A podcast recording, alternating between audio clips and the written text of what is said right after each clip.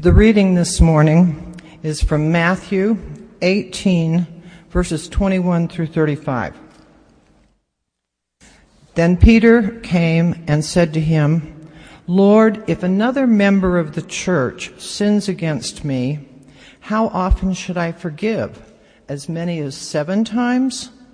Jesus said to him, Not seven times, but I tell you seventy seven times. For this reason, the kingdom of heaven may be compared to a king who wished to settle accounts with his slaves. When he began the reckoning, one who owed him 10,000 talents was brought to him. And as he could not pay, his Lord ordered him to be sold, together with his wife and children and all his possessions, and payment to be made. So the slave fell on his knees before him, saying, Have patience with me, and I will pay you everything. And out of pity for him, the Lord of that slave released him and forgave him the debt. But that same slave, as he went out, came upon one of his fellow slaves who owed him a hundred denarii. And seizing him by the throat, he said, Pay what you owe. Then his fellow slave fell down and pleaded with him, Have patience with me, and I will pay you. But he refused. Then he went and threw him into prison until he could pay the debt. When his fellow slaves saw what had happened, they were greatly distressed, and they went and reported to their Lord all that had taken place. Then his Lord summoned him and said to him, You wicked slave, I forgave you all that debt because you pleaded with me. Should you not have had mercy on your fellow slave as I had mercy on you? And in anger, his Lord handed him over to be tortured until he would pay his entire debt. So my heavenly Father will also do to every one of you if you do not forgive your brother or sister from your heart. This morning, we're faced with this text from Matthew that challenges us to forgive. And not just in any, you know, mamby-pamby way, but to forgive in kind of a radical way. Uh, Jesus is asked by Peter, as uh, our children's story pointed out, uh, how many times do I have to forgive? He's, he's been, I think he and Andrew, he's been keeping score of how many times he's forgiven Andrew for something. Uh, or maybe it's the other way around. I think it's probably Andrew has forgiven Peter many times. Anyway, he's keeping score and he's probably up around six.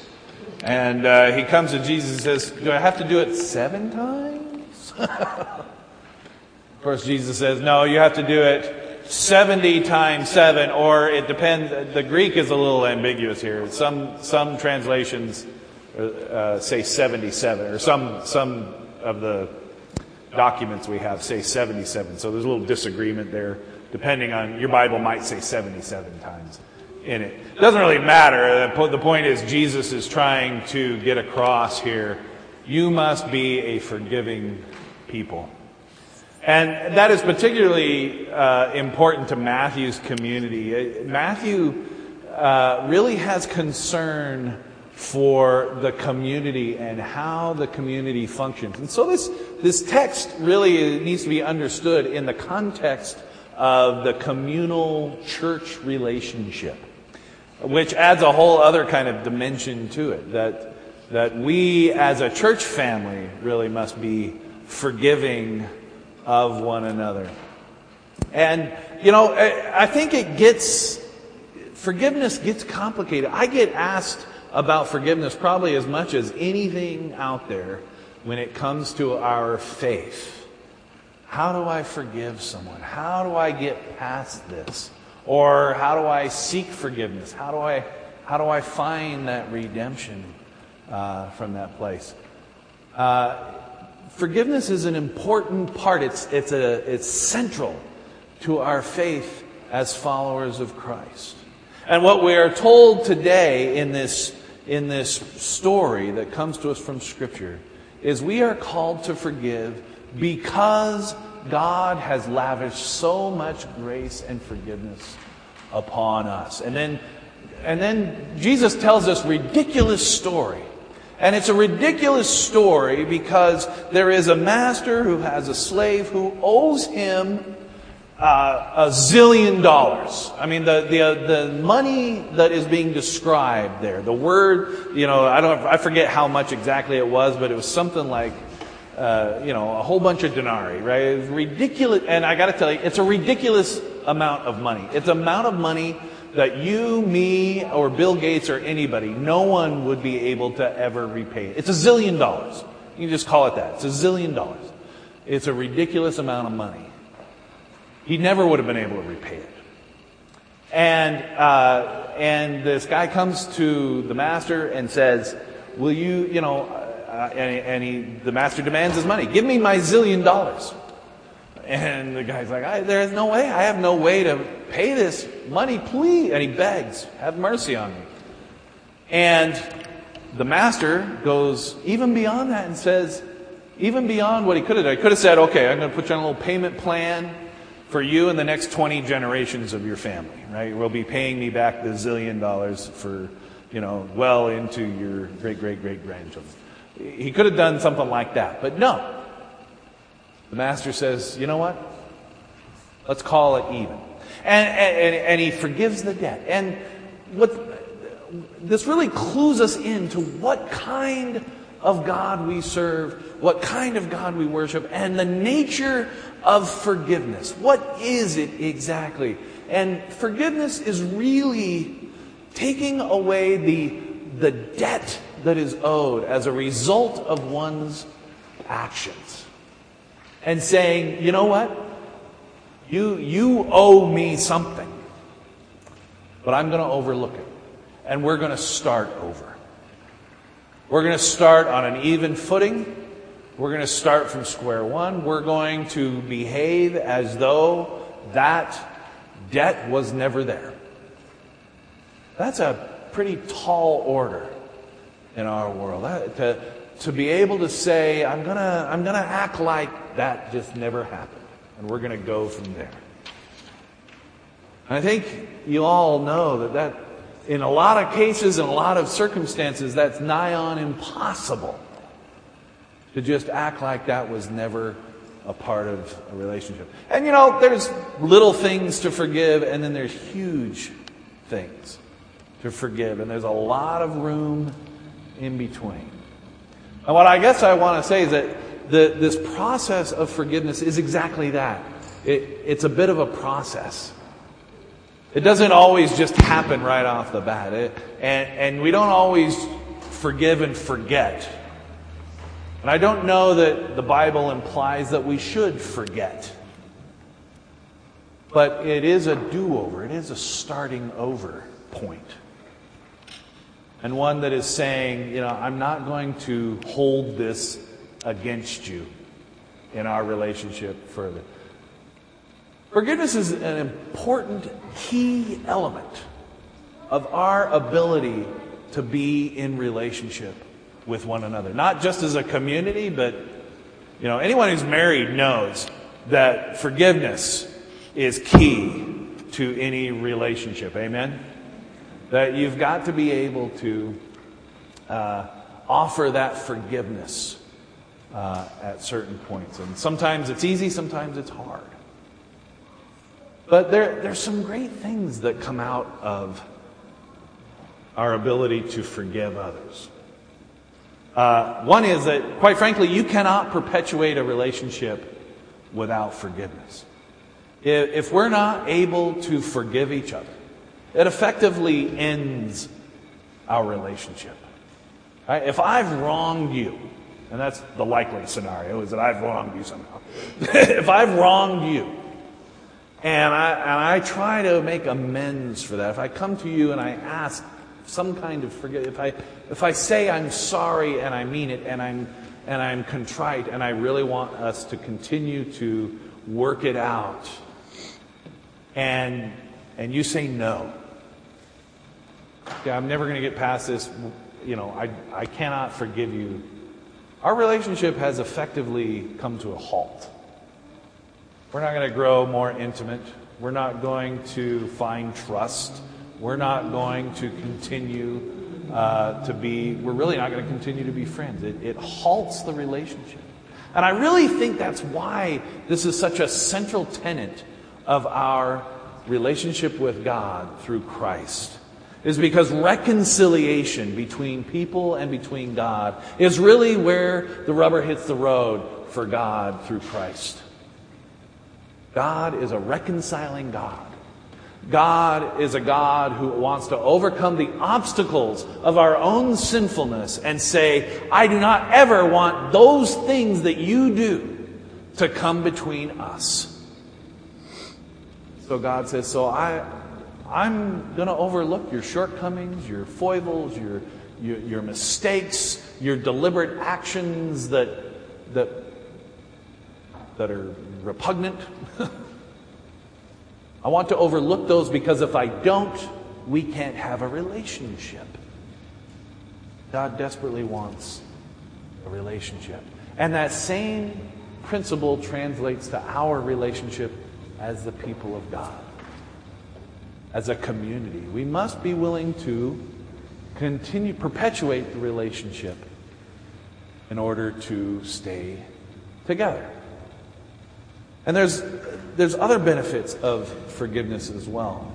I think we all can agree that carrying around a grudge, carrying around the resentments and the harms and the hurts that have been perpetrated on us by other people becomes a pretty heavy weight to lug around. Amen? It, a grudge is, is so heavy and it just weighs us down. And my experience has been that, that if I'm mad at someone and I'm carrying it around for, for a long time, they don't see, they're not bothered by it. It's only affecting me.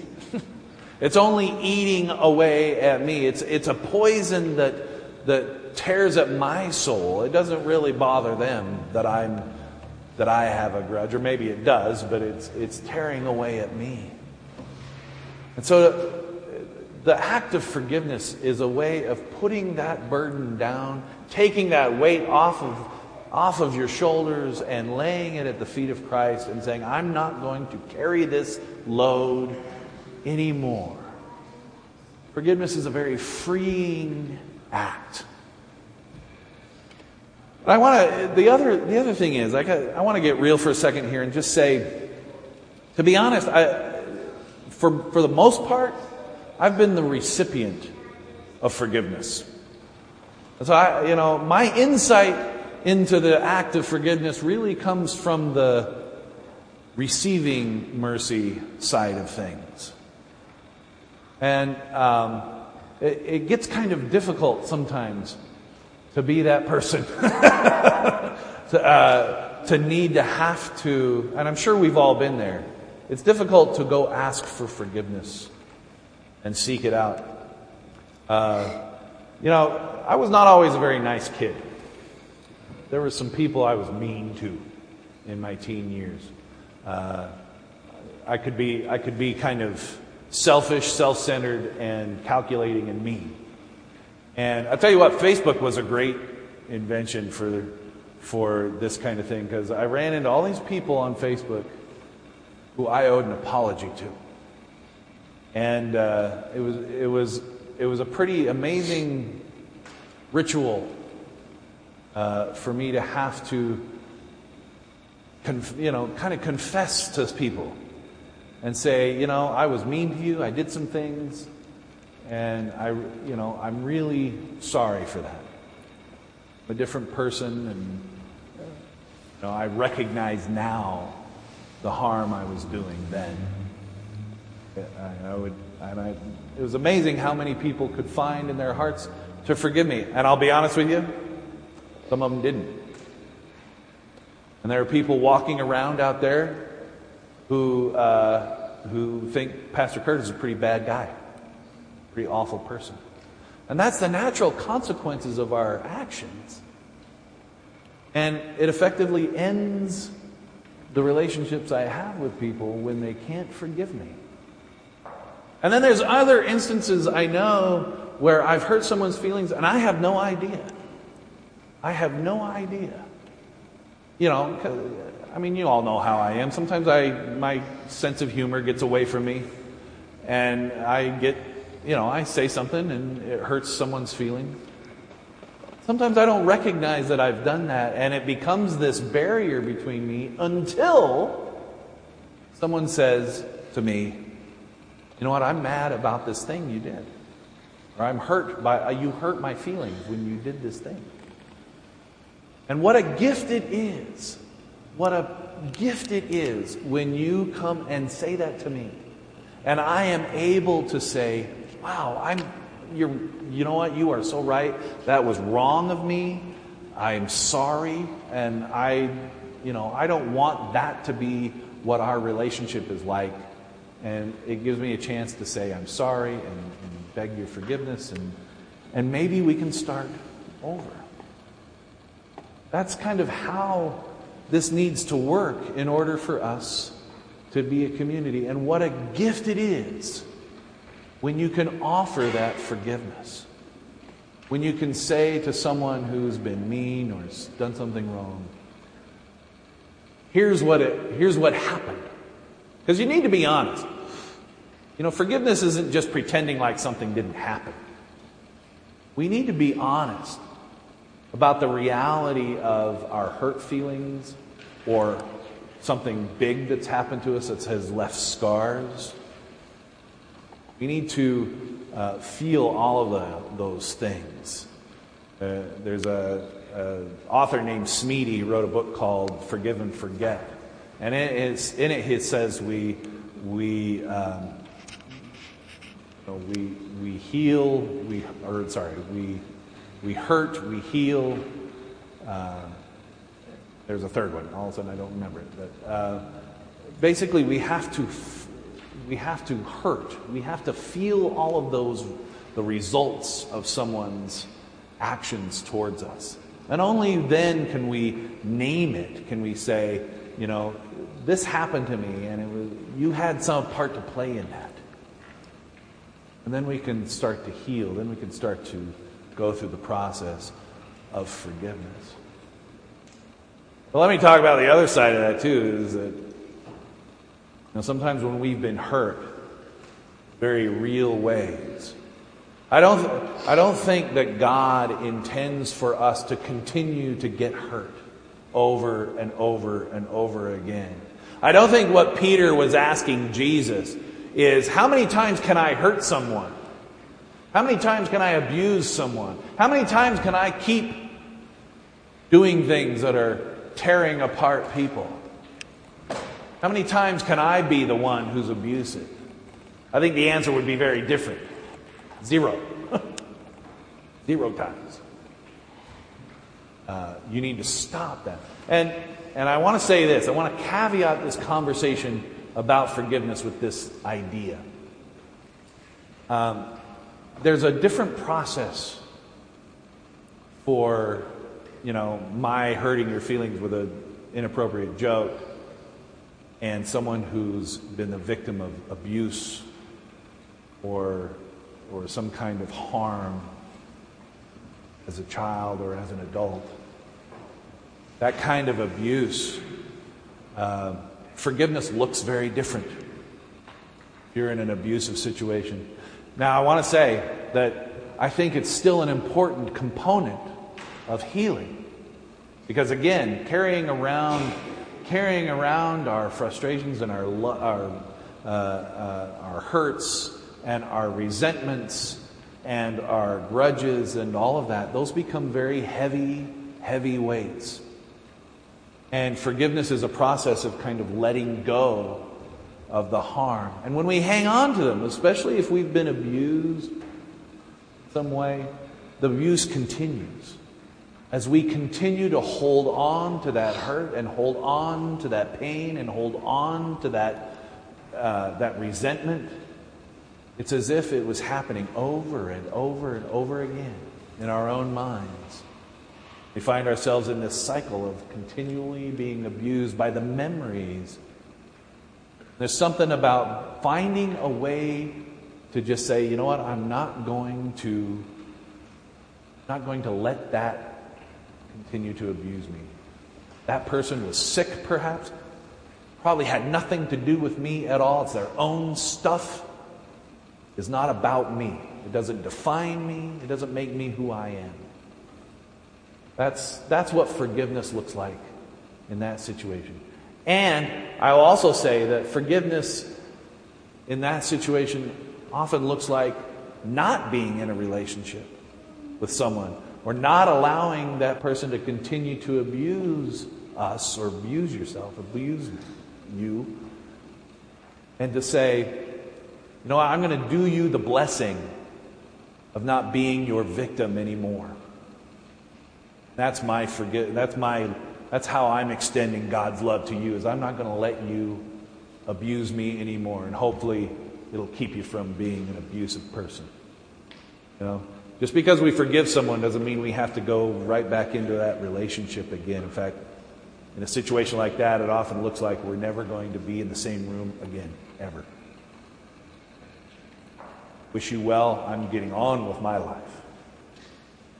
I think, I think what we're all realizing here is that this is not a small, easy, bumper sticker kind of thing. That to, to both forgive and to seek forgiveness is a complex, personal, intimate thing. And it takes some deliberate, prayerful work. But at the heart of it, at the heart of it, it is a desire to continue to be the community that God has created us to be.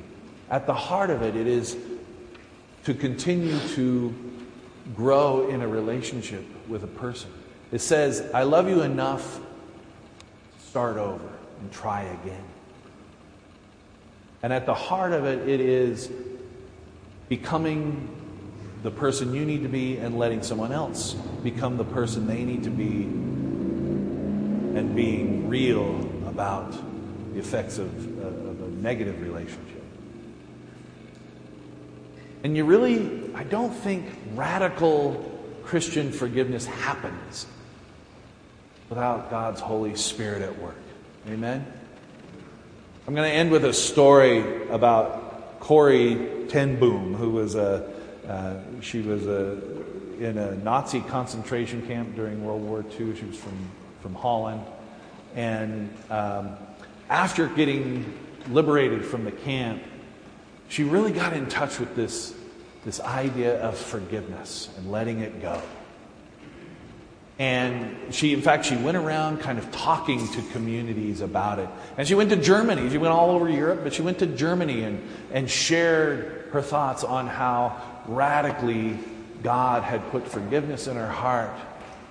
And at the end of one of her lectures, up walks this guy who uh, is uh, uh, in Germany who said, you know, thank you so much for, for sharing that Jesus uh, offers us forgiveness no matter what our, our, sinfulness is, uh, our sinfulness is. Thank you so much for that. And he reached out his hand, and Corrie ten Boom recognized him as one of the guards from her concentration camp. He used to leer at the women as they were hauled in. He was in charge of sending them to the gas chambers. And he did awful, unspeakable things as a Nazi SS guard. He was reaching out his hand, seeking forgiveness from Corrie ten Boom.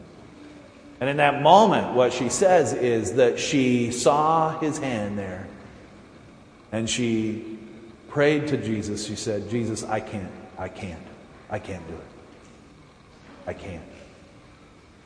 She, and she looked in her heart and she said, Forgive me for not being able to forgive this guy. Forgive me for that.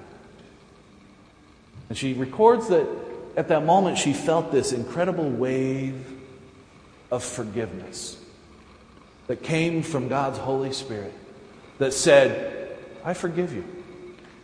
I forgive you for not being able to shake this guy's hand and give him the redemption he's seeking. I forgive you for that. That's okay. I am, you know, it's as if God's saying, I understand, Corrie. I get where you're coming from. the hard thing. And that wave of forgiveness, she just felt that forgiveness flow over her. And it was something in that moment, it was that grace that gave her the grace.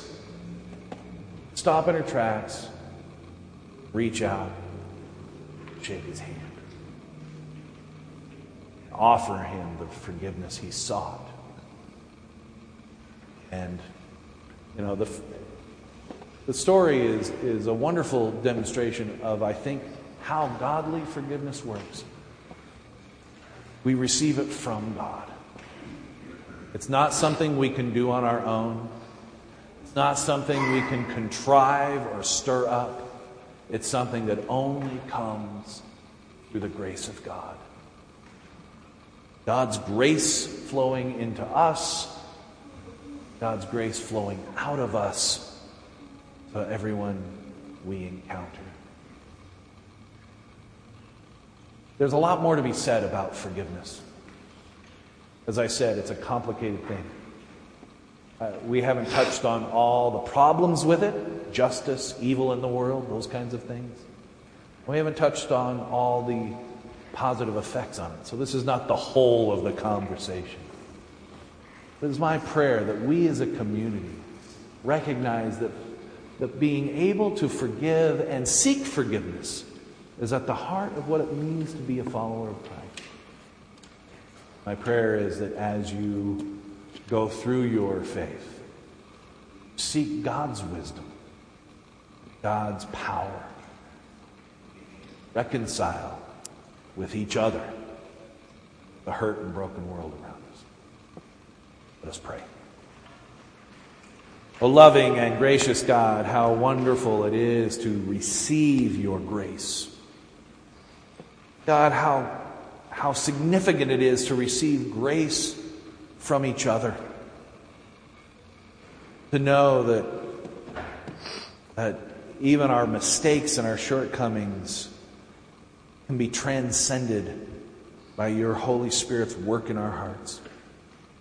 May we seek and struggle to be a forgiving people in our community life, in our relationships, in our personal life and in the world around us. For we know that this is the key to being God's people. Ask this in the name of Christ. Amen.